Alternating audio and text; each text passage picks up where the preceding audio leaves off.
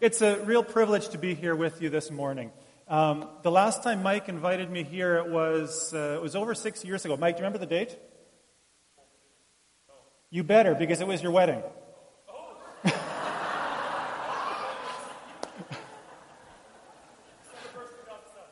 you pass. Okay, there you go. Um, yeah, this is, this is the first time that I have preached at Westport. No, this is not, this is, sorry, this is uh, the 13th. This is Forest Grove. Okay. Got the right sermon? Yes, okay. Um, this is the first time that I have preached here at Forest Grove, and it's a real privilege to be here. Um, yeah, when Mike invited me, I didn't, I, I, was at his wedding. I was actually leading a choir for, uh, a surprise choir for Chelsea. And I've been back here a few times since then, but it's been to play violin. And so it's a privilege for me to be here. It's a privilege to be invited by Mike. Um, you know, as he said, we first got to know each other through Bethany. And one of the wonderful things is that as you uh, walk alongside of people, that they start as students, they turn into friends and partners in kingdom ministry. And that has happened time and time again. And um, so with Mike, it's great. Next week, I happen to be preaching at the invitation of Kevin Cope out in Blaine Lake, and another one of yours here.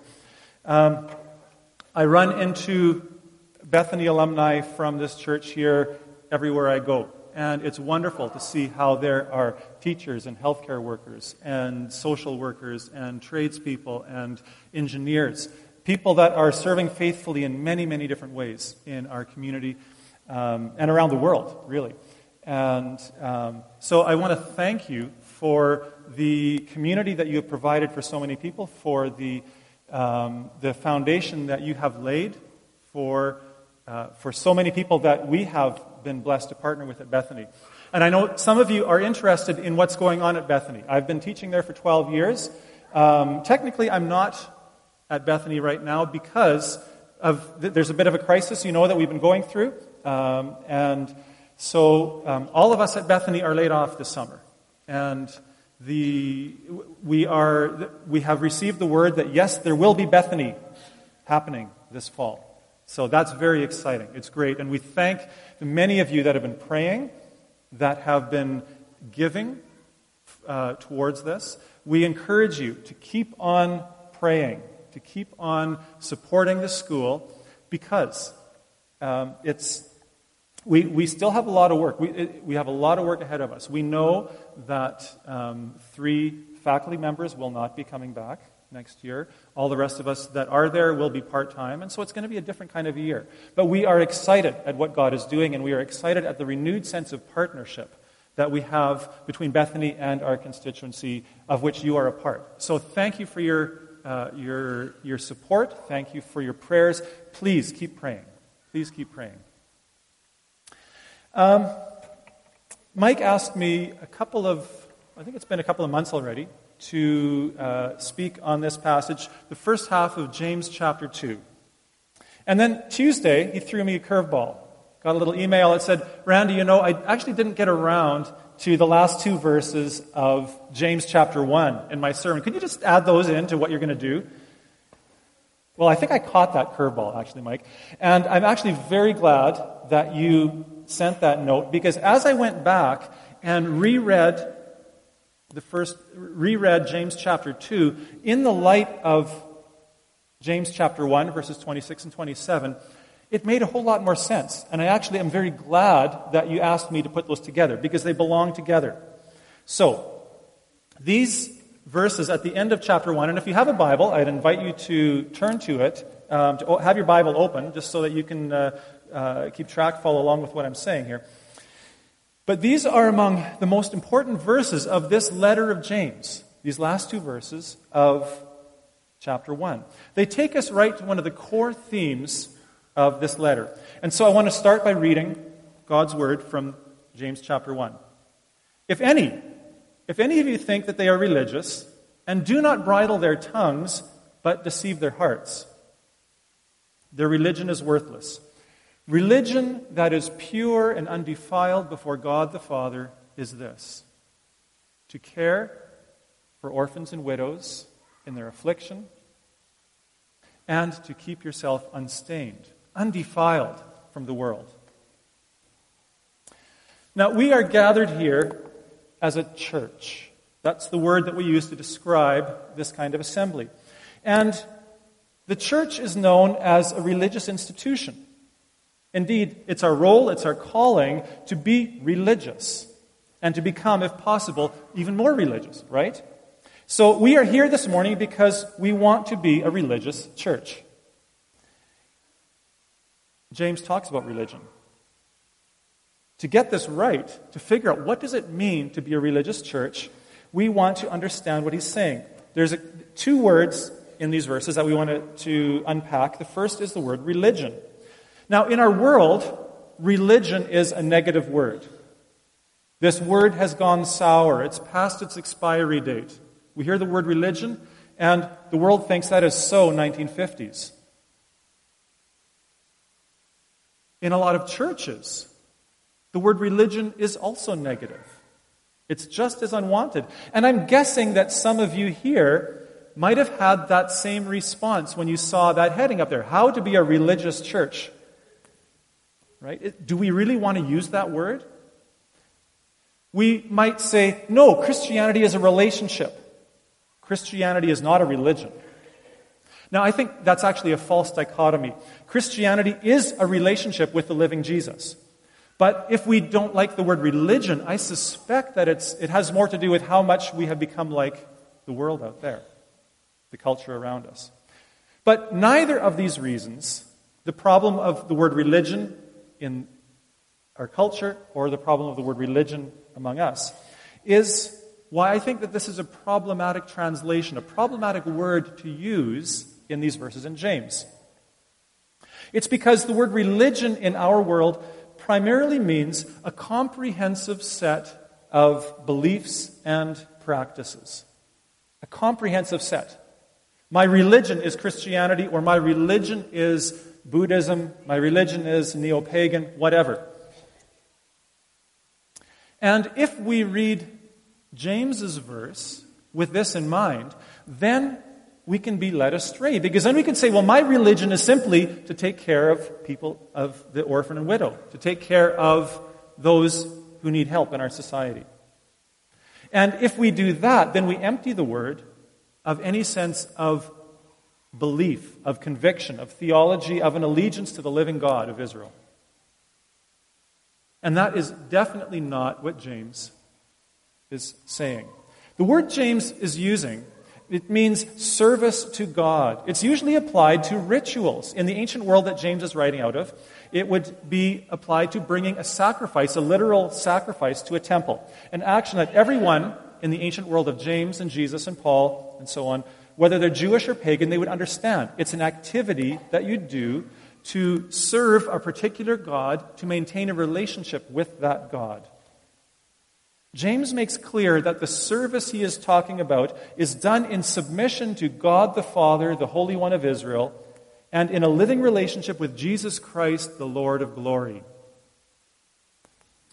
James proclaims here directly and unequivocally that the purest service done in devotion to this God, this Lord, is to watch out for the weakest in our midst to provide for the vulnerable, to submit our interests, we who are the powerful, our resources of time and energy, our possessions and our finances, to submit these to the needs of the powerless.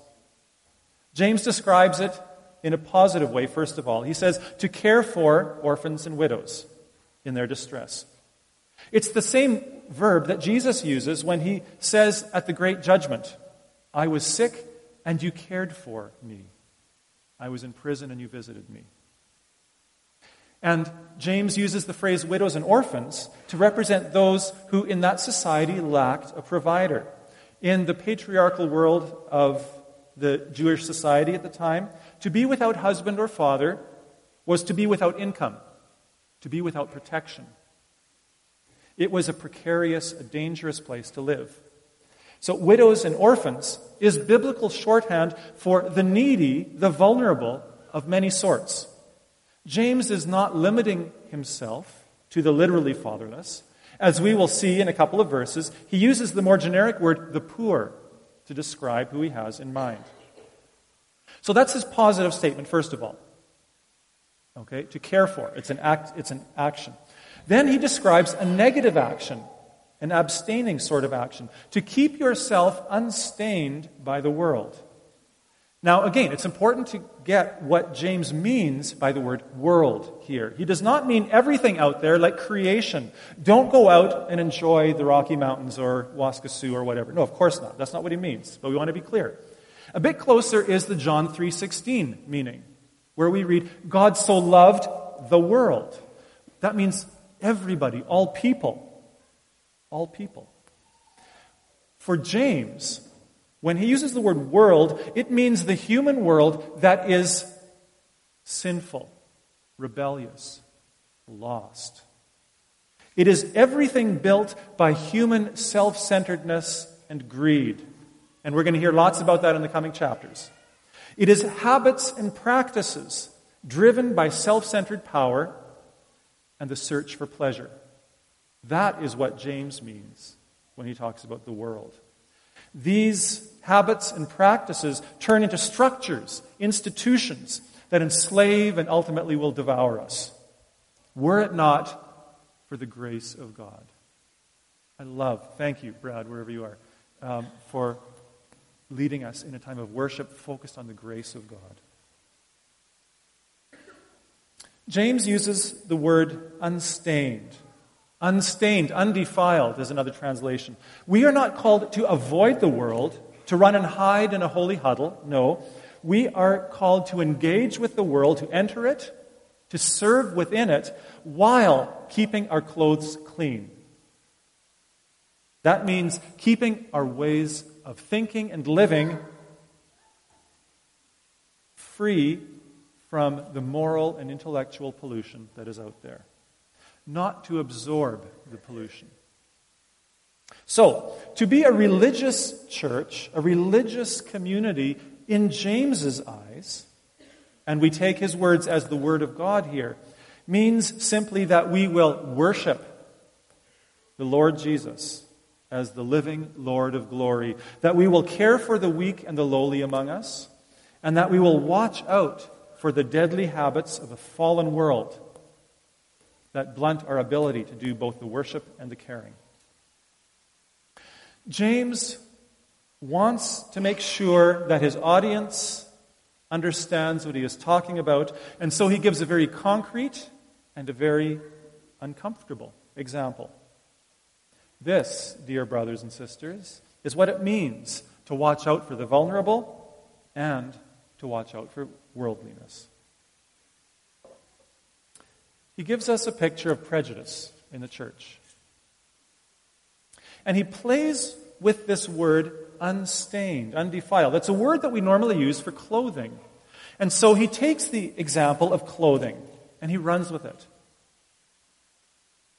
Two types of clothing enter into the assembly a rich robe, rags. We might say, in walks a suit and some sweats. In James's world and in ours, clothing sends a message. This is true whether we like it or not. Sometimes we choose what message we want to proclaim. You know, we wear a certain brand name, logos, sports teams, and so on. We live in a culture where it's normal to be a billboard. Right? Do you ever wonder, how come they're not paying me to advertise for them? That's the world we live in. So, but even if that's not us, even if we don't have the billboard on us, our clothing sends messages. We know that. It's almost as much of our, a part of our body language as um, our facial expressions. In our world, clothing is a matter of personal expression. We can dress up or dress down however we want. Now, we are, this, uh, this series is called Spinning Gold from Straw, right? So I want to do a straw poll here. Okay, I decided today that I was going to wear a tie and I was going to wear jeans. I want to know if there's anybody else here wearing a tie, please stand up. I think there's a couple of you here. I, am putting on the spot, but this is what a guest speaker can do, okay? Talk to Mike later. No, you can talk to me later. But if you're wearing a tie, please, would you, would you stand up? We've got one. I thought there was another one in this area here. No, one? You're the only one? I can't see with the, the blinders there. Okay. Um, Okay, one tie. That's great. I, thank you. I was going to say, And I, I was guessing there would be nobody younger than me wearing a tie. Okay? Is there anybody wearing jeans?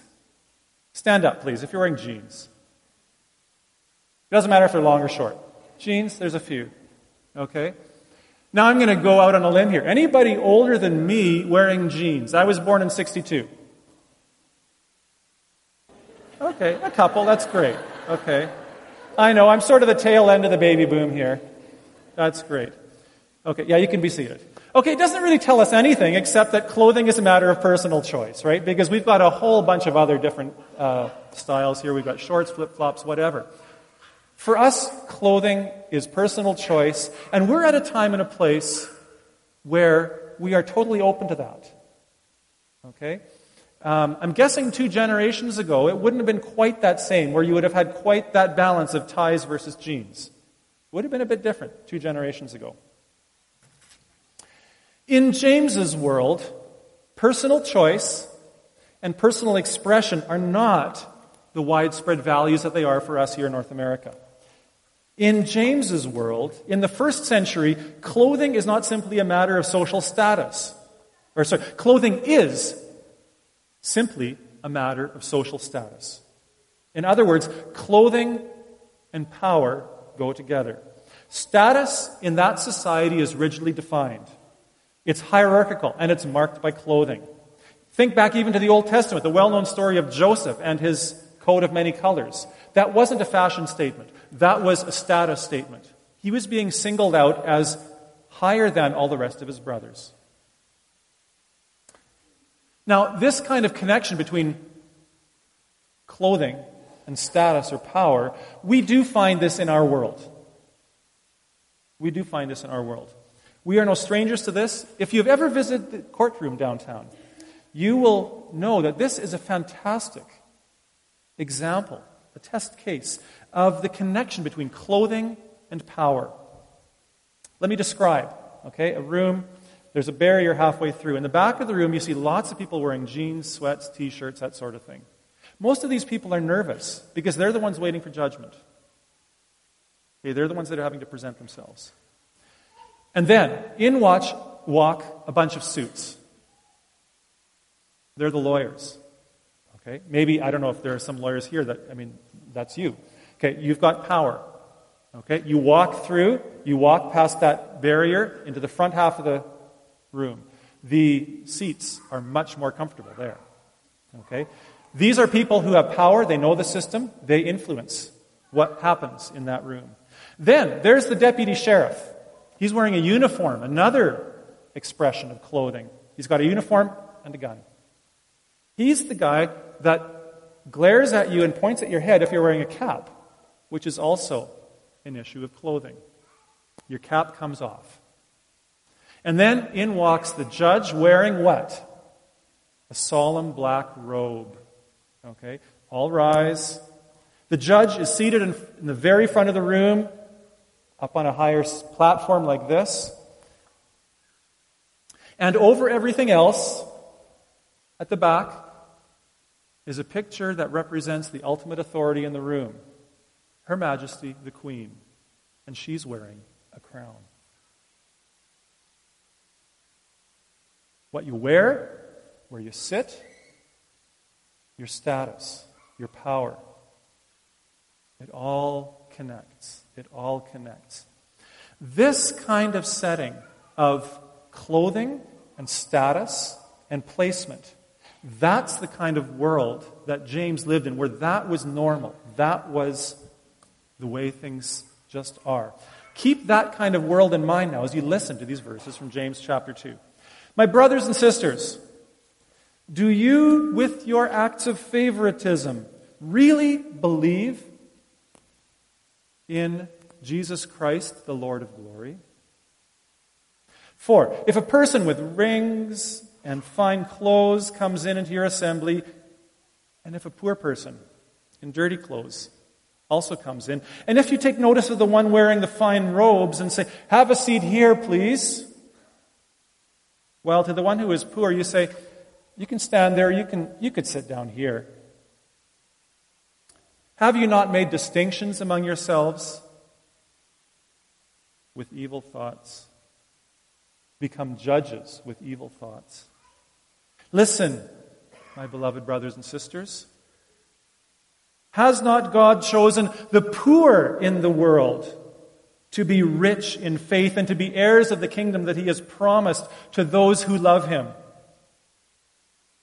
But you, you have dishonored this poor guy. Is it not the rich who oppress you? Is it not they who drag you into court? Is it not they who blaspheme the excellent name that was invoked over you?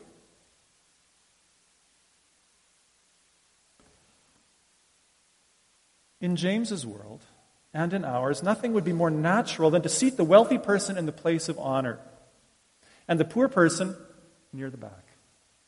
That's natural.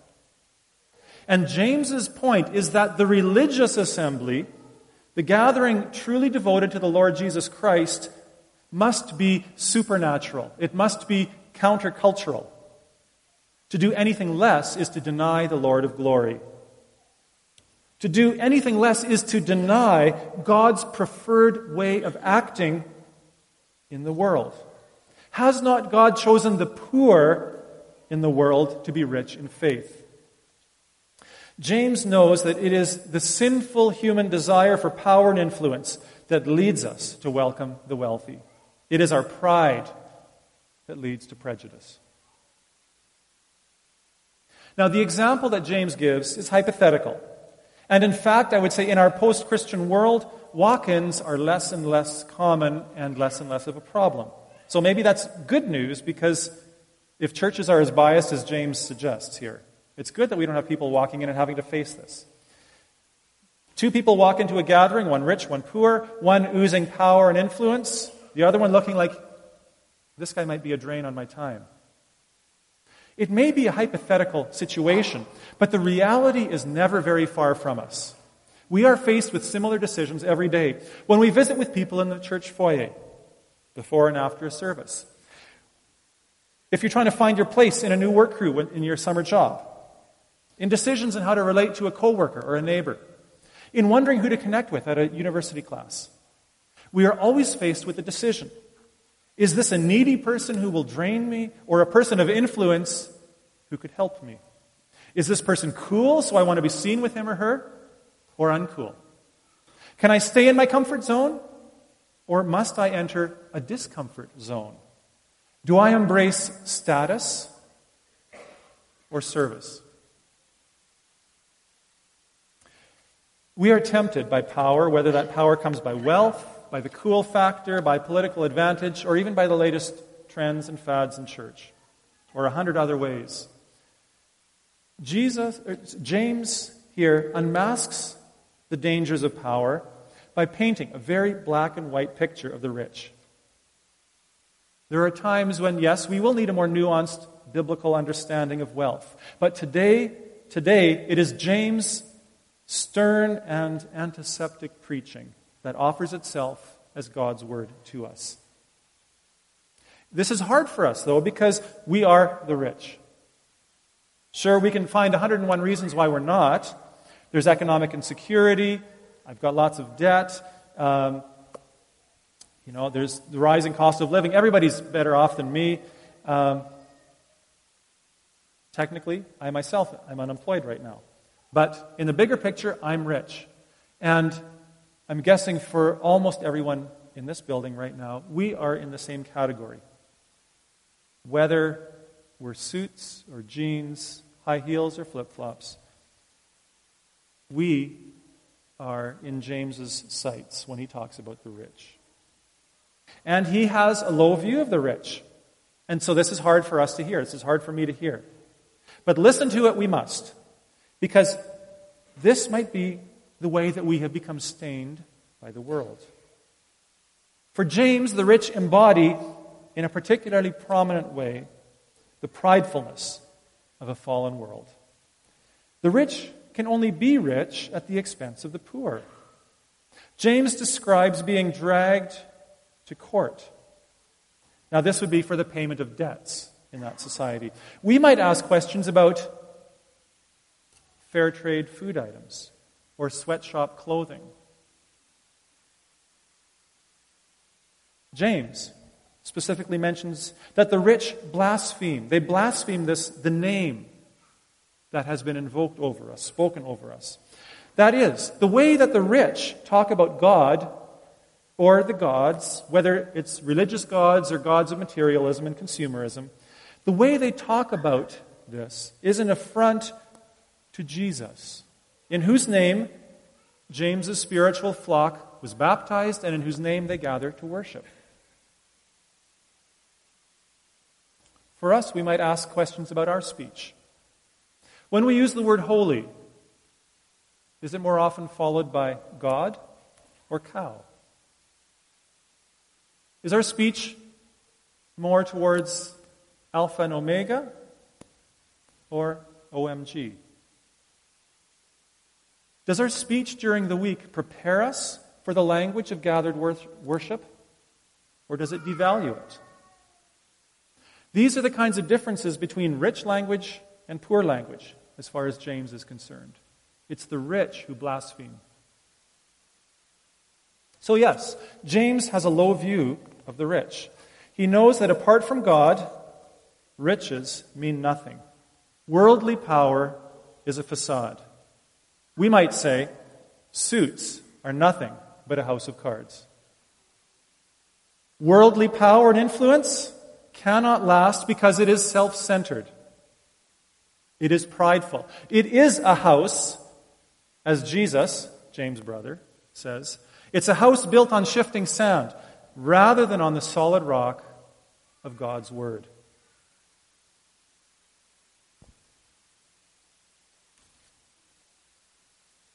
Mark Twain, that crusty American humorist, once said, Clothing makes the man. Nobody naked ever had much influence on society. Mr. Twain, I respectfully disagree. Once, a man was stripped and beaten and whipped, not for any crime of his own, except to challenge the powerful religious rulers of his day. Once, a man hung naked on a cross. Once, a man, naked, was wrapped in a shroud and laid in a tomb. And, and from there, that man, the God man, Jesus Christ, who dared to suffer and die naked for us, he has changed the world. Mr. Twain, you are dead wrong. But even even Twain's error does have an unwitting truth. Only when we take off our own garments of pride and self centeredness and put on Christ can we discover the truth, the eschatological truth, that clothes do make the man, the spotless robe that makes us who we truly are as redeemed daughters and sons of God. No condemnation now I dread. Jesus and all in him is mine.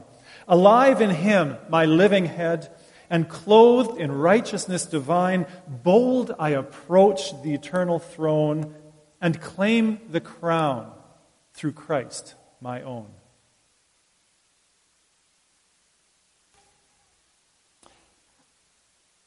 James continues. Verse 8.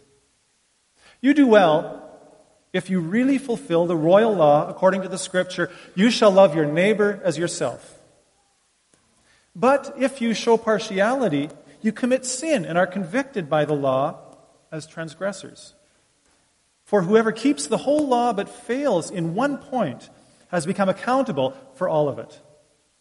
For the one who said, You shall not commit adultery, also said, You shall not murder. Now, if you do not commit adultery, but you do murder, you have become a transgressor of the law. Okay, I, I just want to make a brief comment about this section, um, trying to see how does it fit to what we've just heard here. James is talking about the law, and for him as a Jewish Christian believer, this is his Jewish word for the Word of God. And his point is this God speaks with one voice and one authority.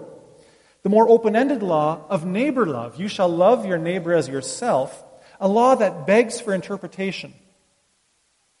That law is just as authoritative as the seemingly black and white law that says don't murder, don't commit adultery. Breaking the neighbor love law is just as serious. So, the question, who is my neighbor, lies at the heart of James's argument here. Neighbor for James must include the poor. It must include the orphan and widow, the vulnerable in society.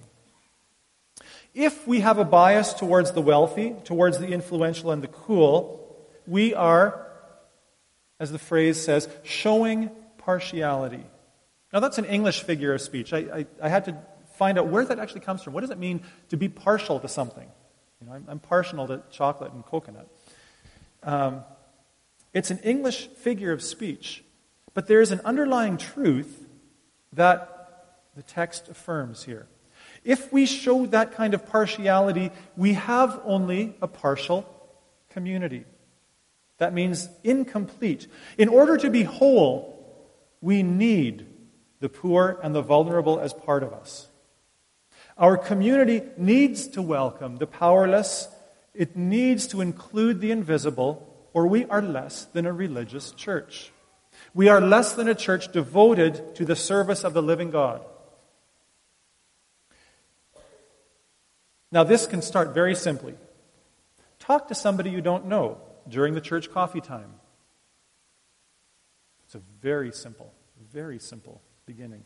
Wouldn't it be awesome if we took 10 minutes after church today to start a conversation that we have never welcomed before? We had a welcome time here, which is wonderful. Our, our home church does that as well. But I find that if you are a regular, you tend to sit at the same place, and so you tend to welcome more or less the same group of people. Wouldn't it be great if we took time to find somebody that we have never welcomed before? Well, hi, you know, I've seen you here before. I've, I've seen you here for years, but I've forgotten your name. My name's Randy. You are? Wouldn't it be fantastic if next week church started 15 minutes late because there was such a meeting of old timers and new timers? There was such a meeting of young and old, of east side and west side, of condo dwellers and suburbanites, of people from Lawson Heights and the letters. Such an exchange of names and smiles and handshakes that absolutely no one was left out. What a hallelujah of pure religion that would be, even before the worship service began. What if the invisible people started becoming visible in our midst? What if you've been one of the people that have been here for a while but have felt kind of lonely, have felt kind of invisible, and all of a sudden you got that smile, that handshake, that conversation? Wouldn't that be awesome? What if the invisible people started coming out from Saskatoon? Imagine the holy buzz if Saskatoon's immigrants, refugees, the homeless found out that they could come here and be welcomed like that. What if our Aboriginal neighbors showed up and discovered that they too were welcomed and honored as neighbors? What if God Himself looked down and smiled? I've been waiting for this. Religion, pure and undefiled everywhere we look. Isn't that awesome? How awesome is that?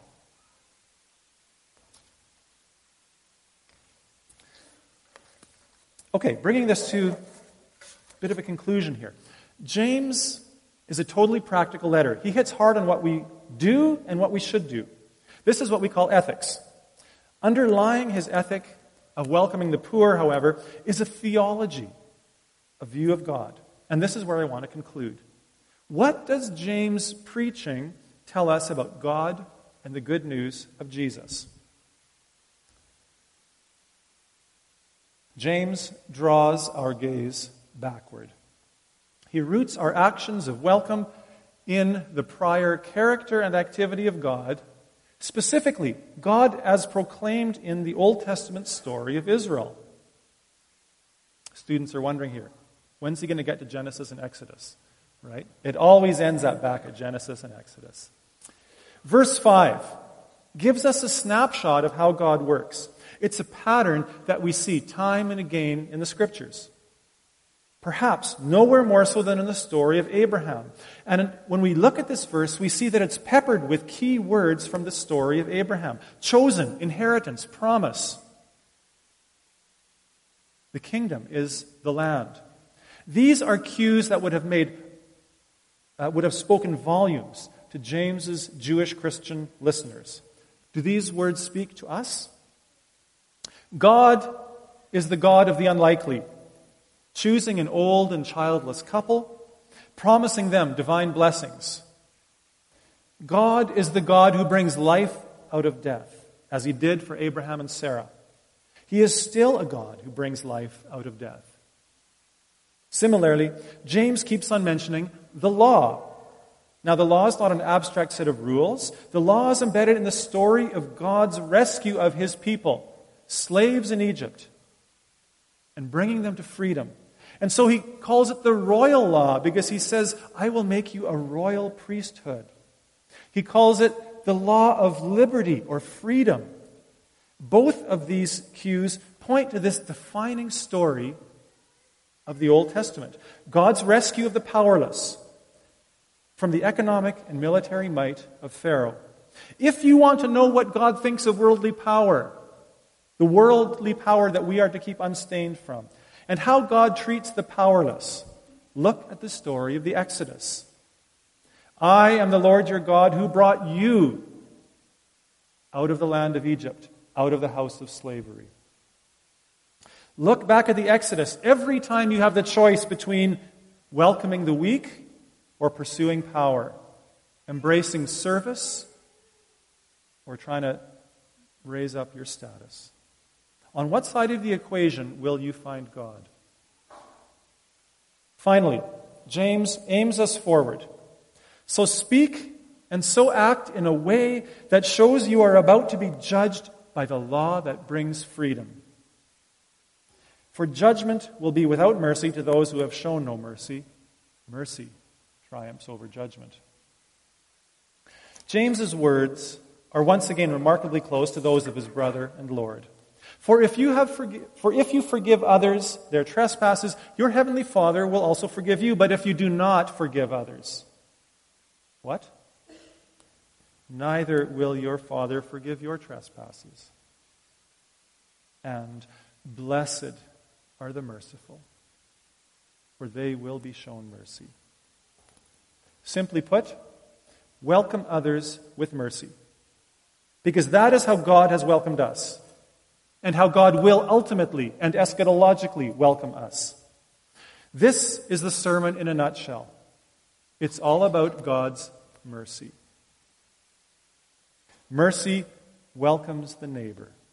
Mercy especially welcomes the poor. James doesn't develop any complicated atonement theories about how God did this. Neither does he mention Jesus at this point. But he does know that Jesus will someday return as judge. Jesus is the one who is our judge. And he proclaims that mercy will have the solid last word. And that's enough for me. Mercy triumphs over judgment. James startles us with these final words, and I want to startle you with an image. Now, whether or not you've been watching any World Cup, you know exactly what is going on in these pictures here. Right? Somebody has just scored. And what do you instinctively do at that moment? Whether you're the player or whether that's your team. You shout, you yell, you you slap your chest, you dance, you fist pump. It's total adrenaline. Okay, you can see that. And some of you might be looking forward to this this afternoon. This is the unexpected word. It's a strange word that James uses right here. It means to boast over something, it means to shout down your opponent. And we know what that gesture means when it's on the soccer pitch. It's what winners do to losers. I might even paraphrase mercy kicks butt over just judgment. That is the force of the word that James uses right here. Now, maybe that's a bit theologically loose. We could talk about how we put this together. But James's final word to this, to us, is this mercy is awesome. Mercy is powerful. But it's God's power, not ours. It's God's power, not the world's. Mercy is the power of a lion hiding behind a lamb. Mercy is the power of the Creator hanging naked on a tree for the forgiveness of sins. And mercy is the power of the risen Lord, welcoming us so that we can welcome others. He has shown mercy on us. How will we let Him show mercy to others today?